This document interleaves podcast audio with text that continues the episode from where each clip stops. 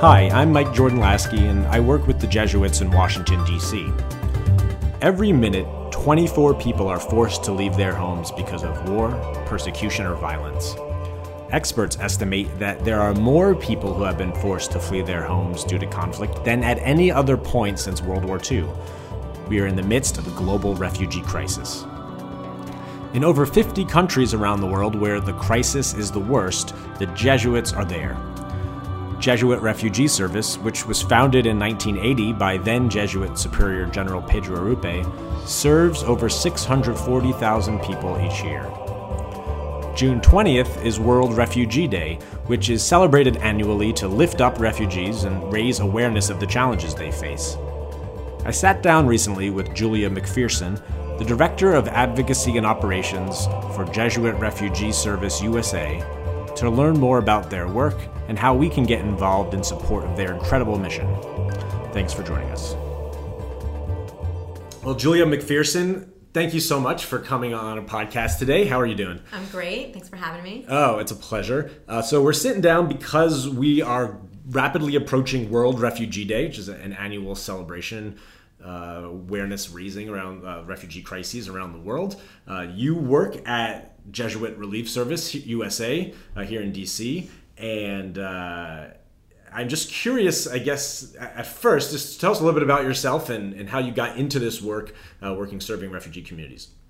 Yep. Thanks again for having me. I'm happy to share more about about JRS, who we are, and what we do. I've been with JRS for about four years now, and I came to JRS from um, a larger international NGO, which is non-governmental organization working in international development and humanitarian assistance. So it's always been something that I've been um, really passionate about and um, and really feel privileged in having the opportunity to work on these issues.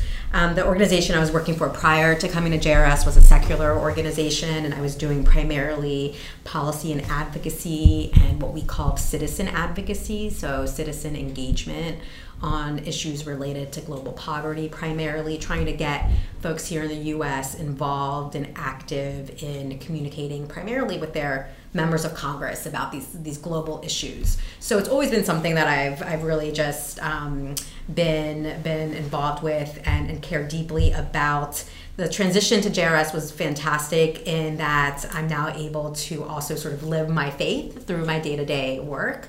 Um, just being raised uh, Catholic and having gone to Catholic schools. I am not Jesuit educated. Um, the Augustinians uh, were were um, were my teachers, but it was really fantastic to be able to to make that transition and to sort of look at these issues um, from the perspective of a faith-based organization. So, um, so now at JRS, I'm focused primarily on, um, or still carrying forward this work on policy and advocacy, and what we call our outreach program is that citizen advocacy that, that I mentioned, um, trying to really reach out to Jesuit institutions primarily about JRS's work and, um, and what's happening with refugees around the world.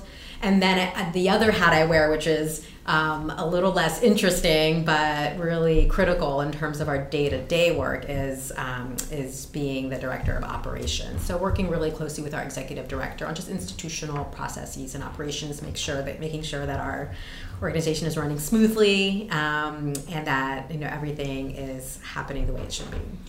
So, talk a little bit about JRS. It's a history uh, from at least some numbers I've seen. It looks like JRS works with about one out of every 100 refugees around the world, which is like this massive number. I don't know if that's that's current, but obviously a huge amount of work going on all over the world. So, just yeah, tell me a little bit about where the organization comes from and what it does.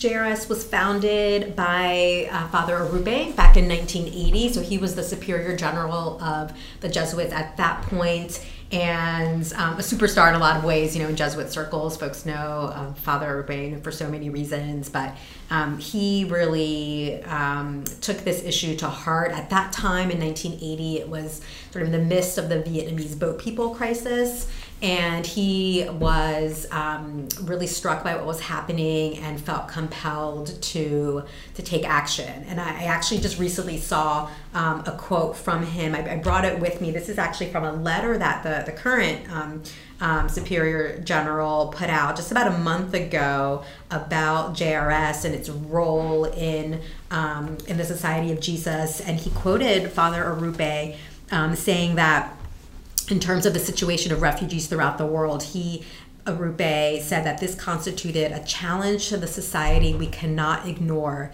if we are to remain faithful to St. Ignatius's criteria for our apostolic work. So he really saw it as being fundamental, you know, to the work of the society. Um, and and I think JRS's operations started really small, mostly in Asia Pacific, but today we're operating in about 50 different countries um, in Latin America, in um, Sub-Saharan Africa, the Middle East, Europe um, and and still in, in Asia Pacific.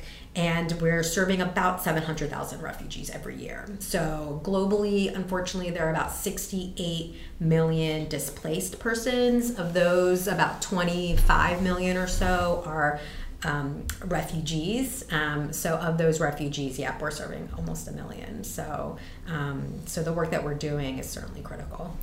Sure. So even using some of the, those terms you use, I, I think would be great to just make sure that we have clarity on those. So you talked about displaced persons and refugees, and here in the states, we hear about immigration and migrant crisis and asylum seekers. Could you like just tease out a little bit what those differences are and, and who specifically JRS works with? Right. No, it's a question we get all the time, and it's it's definitely confusing. Um, uh, we, especially when we're talking to groups about um, these issues and about JRS's work, there's you know it's it's easy to get confused. There are a lot of a lot of different words and um, various terminology sort of thrown about, and sometimes they're they're used incorrectly too. So we typically talk about or use the term forcibly displaced as um, to note an individual who's had to leave their home for um, for some sort of reason, typically forced from their homes um, due to some form of violence or persecution. Um, but it also um, could include um, there's basically three different categories of forcibly displaced persons. So one are refugees, and there's a legal definition for refugees. So you have to have been forced from your home due to um, persecution, violence, um, human rights abuses. There's a there's a very specific legal defini- definition that the UN um, devised that um, the UN and other partner organizations and governments subscribe to in terms of providing that official designation of a refugee. And once you receive that de- designation, then you're afforded certain kinds of um, services depending on where you are. Um, then the the second category is um, is, is asylum seeker, and those are individuals who have um, left their home, but they haven't achieved that um, that that designation of refugee yet. They're sort of in the process um, of becoming a refugee. Then there's a, a, a, separate category. So you mentioned migrants and immigrants. I mean, those can kind of be um, collapsed to mean the same thing. Um, typically, we make the distinction, or the, the best distinction is that a migrant or an immigrant the likelihood um, is that they are, have not been sort of forcibly displaced. So that the, the word forcible, um, that there was some element of choice involved in whether or not they had to they left their home. Now there's a lot of gray area there. Um, there's a lot of sort of controversy or you know conversation around that. You know you could i think make an argument that um, someone who is facing severe economic challenges um, due to maybe um, uh, conflict or lack of governance or climate change you know and they they personally feel like they have no choice but to leave their home to, to go and search for some kind of income for their family, you can make the argument that they're forcibly displaced. But when you when you look at that legal definition of a refugee, that's where we have to kind of consistently go back to that. Um, and make the case. And that's really what happens on a day to day basis when there, you know, people arrive even at our borders and are seeking asylum. Um, and are interviewed by U.S. government, you know, representatives. That those are the kinds of questions that people are asked, and so there those distinctions, you know, are attempted to be made on a daily basis. Um, so I would sort of say migrant and an immigrant you sort of fall into that category. Another category I would mention that a lot of people don't talk about is internally displaced, sort of a final category where um, these are oftentimes individuals that um, could be looked at as refugees, but they have not crossed a border. So they haven't actually left their country. Um, they're still in their own country, but they've had to maybe leave their their hometown or their city or their state, depending on where they are, um, because they've been forced out due to maybe a violence or civil war or some kind of conflict going on within. Within their their communities, so there's um, there's a large number of internally displaced people around the world as well. So JRS USA is part of this global network. What are some of the things that you focus on here in the states? So here in the U.S., we are um, based here in Washington D.C., and the primary focus of our work is twofold. One is to support JRS's global work. So because we're here in the U.S., you know, we have access to um, policymakers who make decisions that impact um, programs all over and people all over the world. So our advocacy work is, is focused here in Washington on primarily what's happening um, overseas and how the U.S. government engages in foreign policy as it relates to refugees. And then we also do a fair amount of fundraising, both from private donors, but then also from the US government. So, for example, we currently have a series of grants from the State Department that fund our overseas programs. So, that's sort of one element of the work that we do here in the US, but we do have one domestic program, and it's actually a fairly long standing program. We've had it for, I think, about over 20 years. Um, it's funded by the Department of Homeland Security, and it's a chaplaincy or sort of pastoral care program where we place a chaplain in five different um, federal detention centers. And they are tasked with providing religious services to detainees. And these are talking about the definitions primarily migrants you know who have either recently arrived in the us or are on their have been um, are in the process of being deported perhaps they're sort of in these holding um, holding areas, attention centers, but um, but there's an opportunity for them to at least receive some kind of um, accommodation in terms of access to religious services or pastoral care. So we have we have this program. We have a Jesuit who runs the program, Father Richard Sotelo, based out of El Paso, um, and the centers are in four different states in Arizona, Texas, Florida, and upstate New York. Hmm. I I just fascinated by your your background as uh, an advocacy person. Uh, this you know the sense of bringing. Uh, the stories from around the world, the, the concerns of those people, uh, Catholic teaching, the Catholic community, the Jesuit community, up to Capitol Hill, these places of great power, uh, and uh, places where you know there's a lot of cynicism these days, uh, at least like in the states, about how well that's all working, how well our political system is working, uh, and to sit there and to kind of bring that message. Um, do you have any like any stories of, of, when that's actually gone well? I'm like looking for any kind of hope around that system. Times in which you've sat down with lawmakers, policy folks, and kind of laid out some stories and the work of, of JRS and and all of a sudden, hey, like some good stuff happened. Absolutely. I actually have more stories, better stories now than from when I worked for my, my prior employer, this sort of secular organization, because you'll go into an office sometimes and maybe expect very little, um, just given perhaps a policymaker's position on some of these issues, but the staff person will be an alum of a Jesuit um, university. This happened to me. We went into an office go, um, asking them to co sponsor a piece of legislation on increasing access to education for refugees, which is a big part of what JRS does in terms of our overseas work. And um, we thought we'd get a no, pretty quick no, but um, the staff person, I believe, was an alumni of Spring Hill and working um, in this congressional office on Capitol Hill, and they were they were really excited about the fact that we were there, and they actually ended up co-sponsoring the bill. Um, I've also brought with me sometimes a couple you know, Jesuits up to the Hill. I brought Father Kevin White, who used to be our uh, country director in Uganda, um, and most recently transitioned to become JRS's uh, representative in Geneva.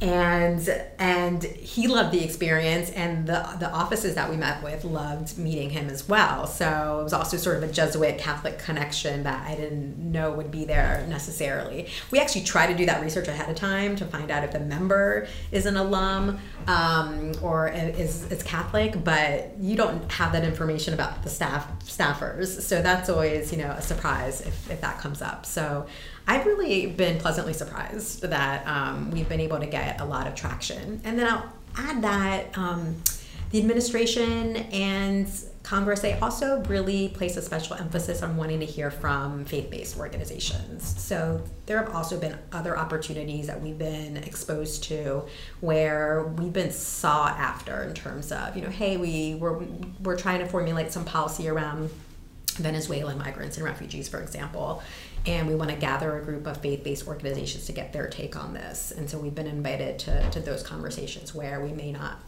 be included um, if we were a different kind of organization. So it's actually been pretty great I imagine when you're in some of those conversations, even more important than like statistics are stories, stories from the countries where people are fleeing, stories from the ground, uh, JRS experiences. Are there any stories for you that you've learned about the work of JRS that really kind of move your heart and ones that you won't forget? Absolutely. I've had the privilege really of being able to travel to visit some of JRS's programs. Um, about once a year, I have that opportunity, and and there's sort of a, a, a, very tangible kind of goal for for those trips. When I do a trip, what we try to do is come back and we typically write up a publication that we can use um, for all of our work here in the US. I can take it up to Capitol Hill, I can take it to a donor to try to really, um, in a concise way, talk about what JRS is doing and, how, and the impact that it's having, and then um, use it as a sort of an advocacy tool. So I've had the opportunity to, to really meet some tremendous people, both the individuals that we're sort of working with in our programs, but then also staff that um, are implementing the programs that have been, I think, um, just as sort of wonderful. So I was just in Uganda about um, five months ago, and Uganda is the largest refugee hosting country in Africa. They have a really interesting sort of history where Uganda, you know, used to be embroiled in its own um, civil conflict and produced a lot of refugees. Um, but now it's relatively you know, peaceful in Uganda, and they have in turn welcomed a huge number of refugees within their borders. So, um, so in Kampala, the capital, there are refugees from all over sub-Saharan Africa. Um, and then in the northern part of the country, it borders South Sudan. It's primarily South Sudanese, and they have really progressive policies in terms of giving access to um, education, to work, to sort of plots of land, so refugees are able to at least, you know, have some opportunity um, while they find themselves in that situation. So I, I was talking primarily with young girls when I was there. We were doing a paper on access to education for girls, um, refugee girls and they just face you know sort of um, uh, challenges that are, are unique to, to being a girl whether it's families that you know they have limited resources clearly so if they have to choose between sending their son to school or their, their daughter to school oftentimes they'll think it's more beneficial to send their son um, or girls who are married off at an early age and just don't have the opportunity to go to school. So we had some really interesting conversations. One in particular that stood out was um, a conversation I had with three girls who had been or were in this what we call accelerated education program, meaning they had dropped out of school for um, a variety of reasons. Um, and now, after being out of school for a few years, are trying to get back into school. And um, two of them had children. Um, one had been married, but then um, her husband had left her. Um, one was actually a Ugandan, two were South Sudanese. Um, but this was a great example of trying to work with the situation. You know, that not every situation is ideal, but everyone has or should have the opportunity to sort of achieve their goals and their dreams. And their stories were, were really, you know, difficult to hear. They definitely got emotional in telling their story about how they, how, what they had to get, go through to find themselves where they were. But um, but it's great to know that we can offer a service that gives them this sort of hope and this opportunity when it's really hard um, being in their shoes and feeling oftentimes that you've been forgotten. The world really isn't paying attention to who you are. Yeah, I think that's one of the big challenges we see here, uh, you know, in the states is like just such a big misconception about who refugees are. If we're thinking about you know those folks at all, um, sometimes it seems like oh, that's such a these are such huge problems around the world. Like, what can we do? So it's easier to kind of to tune out or even to even more painfully sometimes to have just really terrible misconceptions about who refugees are and, and the, imagine that there's some sort of threat to us in our way of life. Uh, so, what are some of the, those things you, you see, some of those misconceptions, and, and what do you think, like the on the flip side, the reality is uh, in situations for refugees around the world? It's really a shame that refugees have kind of been uh, mixed up in this this rhetoric. It's it's I don't I don't really understand it at all um, because it, it's just untrue. I mean, refugees are individuals who if, if they had any control over their lives would w- want to stay in their homes in, in their communities in their countries they have no interest in leaving but um, when you hear these stories of what refugees have had to go through to leave everything they know behind and literally oftentimes you know drag their kids and their families and themselves across borders and start a new life in a foreign land. I mean any of us if we had to put ourselves in their shoes i don't know if any of us can imagine what that's like. So so to try to um, to alienate them even further or to characterize them in a way that is is um, sort of defamatory. I mean, I just don't understand it. I think it's they just become scapegoats, unfortunately. And the reality is that like I said, refugees really um, are, I've, I, arguably, I think, the most vulnerable people in the world where they've lost everything. They oftentimes, you know, I mentioned Uganda, that, that does give some of these opportunities and these services, but in a lot of countries, they don't have those rights we just actually had a colleague from our office in Indonesia here in our office yesterday, and he was telling us that you know the Indonesian government government gives refugees access to nothing. They have no access to work, to education, to housing. Um, so imagine, you know, what are you supposed to do? How do you survive if you can't work or or send your kids to school? Um, so the barriers they face are really insurmountable in so many places. So it, it, it's painful to see even a country like the US that historically has been so welcoming to all kinds of people to turn our backs on refugees, you know, in particular, um, people who really need our, our help and need the help of others as well, um, who are living some of the you know darkest days of their lives. So yeah. It seems to me that like at least one of the responses in trying to increase public awareness and compassion around issues refugees face is World Refugee Day. You know, the sense of a chance for people to come together and to celebrate and, and learn. And so I'm just curious about JRS's plans for, for celebrating World Refugee Day this year. What are ways then you go about kind of uh, counteracting that narrative that has scapegoated refugees in, in too many cases?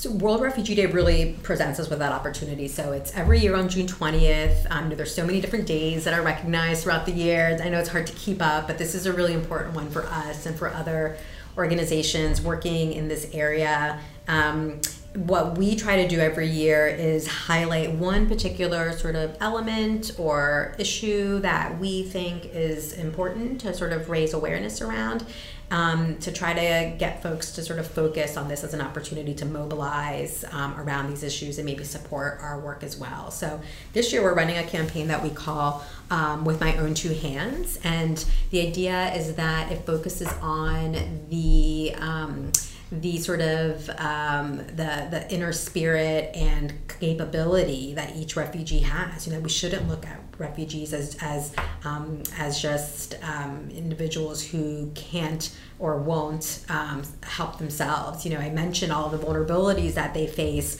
but at the end of the day, what they need is sort of just um, an opportunity to, to support themselves and to um, to find sort of a future for themselves. And so, what we are trying to focus in on through this campaign is, you know, what are some of the talents and um, and the treasures you know that refugees really hold within themselves that only if, if given you know a small amount of support they can really blossom with. So um, so part of that are the livelihoods programs that we run. So i mentioned earlier we do a lot of education programming no surprise being a jesuit institution. So we do sort of formal education um, pre-primary and secondary but we also run a series of um, of livelihoods programs that offer refugees an opportunity to gain a skill um, or hone a skill they might already have that's linked to a real opportunity to earn an income wherever they might be. Um, so they may not be able to, to have the career or the or uh, utilize the skill that they had in their home country. But we tried to identify opportunities for them based on sort of like the local community and the mar- local market what they might be able to do in their host community that then could help them earn a little bit of money. Um, so really trying to look at, yeah, at what are what are some real tangible things that we can be doing. Um, given that most refugees at this day and age aren't able to return home. It's just not safe for them to go home. Um, countries, again, like the US, aren't taking in as many refugees as we used to. So the burden, unfortunately, is really on these host communities, sort of the border countries where refugees first go to, who are hosting the majority of refugees around the world. So, what can we do to help support those countries and the refugees who are in those host communities? Um, so all that to say that we're, we have more information about the campaign on our website. You know, anyone listening, feel free to check it out. Um, we're putting stories about these sorts of livelihoods programs on our website, so you can learn a little bit more about what we're doing. If um, you're here in Washington D.C., we're hosting an event on the evening of June 20th, where we're screening a documentary that a partner of ours um, has produced on. Uh, it's actually about a, a refugee soccer team. It's called um, not just football. It's a, a, a, team of Darfuri refugees from Sudan who live in Chad now. Um, and and how they have sort of utilized their skill um, of being soccer players to uh, raise awareness about their community. So, um, so if you're in DC, we're doing the screening, but we're also encouraging folks around the country to host screenings um, in their own communities. That's awesome. So those are just a couple of the, the ways to, for folks to connect with you all around World Refugee Day celebration. But what, what are other ways throughout the year that people, whether they're with, you know, formally connected with Jesuit institutions or not, can help support JRS's mission? Absolutely. We have an outreach program that I mentioned earlier where during the year we offer a variety of ways to kind of stay involved. Um, we have a few different resources that will help guide individuals or groups who are interested in supporting JRS. Um, one is a guide on how to start in what we call a JRS action team. So it's basically it's kind of like a, a club that you can have on a school campus, at a parish, just a community group. Um, we are we have a, a few um, action teams across the U.S. now, and we're making a big push to encourage more for the new school year. Um, we have another tool that's called our Walk a Mile in My Shoes Refugee Simulation, and we've had a huge number of groups, um, both you know Jesuit, um, secular, Jewish, you know all kinds of organizations that have really um, supported this effort. And it's sort of like a, a it's a walk-through simulation that gives you a sense of what it might be like to be a refugee that you can do um, in your own community. So we have a toolkit that kind of provides a step-by-step guide on how to do that and then throughout the year, we have opportunities to communicate with your members of Congress. We send out action alerts about quarterly um, on a particular issue or piece of legislation that impacts the lives of refugees. So we try to um, spread the word about those. You know, the the the more um, emails and calls that we can get into congressional offices, the more action that will be ta- will be taken from the U.S. government. They want to hear from their constituents about these issues. Um, so those are just a few ways that any anyone can stay involved throughout the year and certainly check out our website um, sign up for our emails and our newsletter and you can hear about other opportunities to get involved yeah, I love the the connection to, to advocacy, especially in faith communities, to kind of raise our voices on, on behalf of refugees and other people living on the margins. And often best when we can speak with those people and those communities and bring those stories uh, to, to places of power. I think in a, a lot of Catholic circles, there's I don't know so either hesitation or just lack of knowledge about advocacy as this thing that you know we can be involved in as a way of working for justice. You know that sometimes you know as people of faith like we go to like a soup kitchen or to like a habitat and like we put on like jeans and t-shirts and like go swing a hammer and there are other days that like we put on like suits and like the best that we have, and we go out to these like very fancy office buildings and, and have conversations with lawmakers and their their staffs, and uh, and both of those are like part of Right. our faith and responding to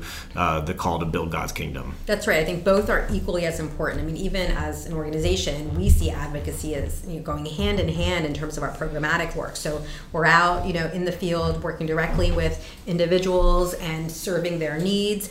Um, but we also acknowledge that making changes on a larger scale, these these um, these policy decisions that will have implications far beyond what we're able to achieve through our programming. So it's similar um, to how I think we here in the U.S. can play a role in these issues. Certainly, direct service is critical, especially in giving someone a sense of that bringing the issue sort of to a human level and getting to know someone. Once you see it with your own eyes or experience it or have that conversation that will change you forever. So that's critical. And at the same time understanding that we also each have a role in in really voicing these concerns um, and bringing these concerns to um, a higher level. I know that part can might be intimidating for some folks who maybe have never had that experience but we try to make it um, accessible. Uh, one other opportunity, in addition to responding to these action alerts I mentioned, we do host an annual advocacy day here in DC as well. So um, we are growing it each year. We had about 60 people participate um, this past April. It's every April, and we um, we work with uh, participants to sort of train them on some of the talking points and take them up to Capitol Hill. And it's a hugely inspiring um, experience, both I think for the participants and then for the offices that we meet with. Sure. So again, we talked a little bit about like how this work is challenging in this environment. You're not only kind of working on refugee issues, but also within the American political system, the church. There's all kinds of you know challenging intersections there. Like, what keeps you going? What gives you hope in the midst of all of that? It's really the the the people that that we're serving. I think. I mean, I, I the the annual trip you know that I'm able to make really is inspiring, and and also acknowledging that these are issues that aren't. Um, that aren't sort of sideline issues. I mean, we're hearing about refugees in the news, and and um, it's something that clearly is of concern and getting some attention. I mean, for better or worse, I think ideally, you know, we we don't want to see these numbers go up, but the numbers are going up every year, and conflicts and crises aren't subsiding. You know, that's the unfortunate piece where where um, these continue to be challenges. Um, but at least we are able to see that there's a role for JRS to play, and it's a critical role that the work that we're doing um, is necessary and is really tackling one of our more significant global issues. Well, Julia, thanks so much for jumping on, and uh, hope you have a wonderful World Refugee Day celebration. And thanks again for all your good work. Great. Thanks so much, Mike. Thanks for having me.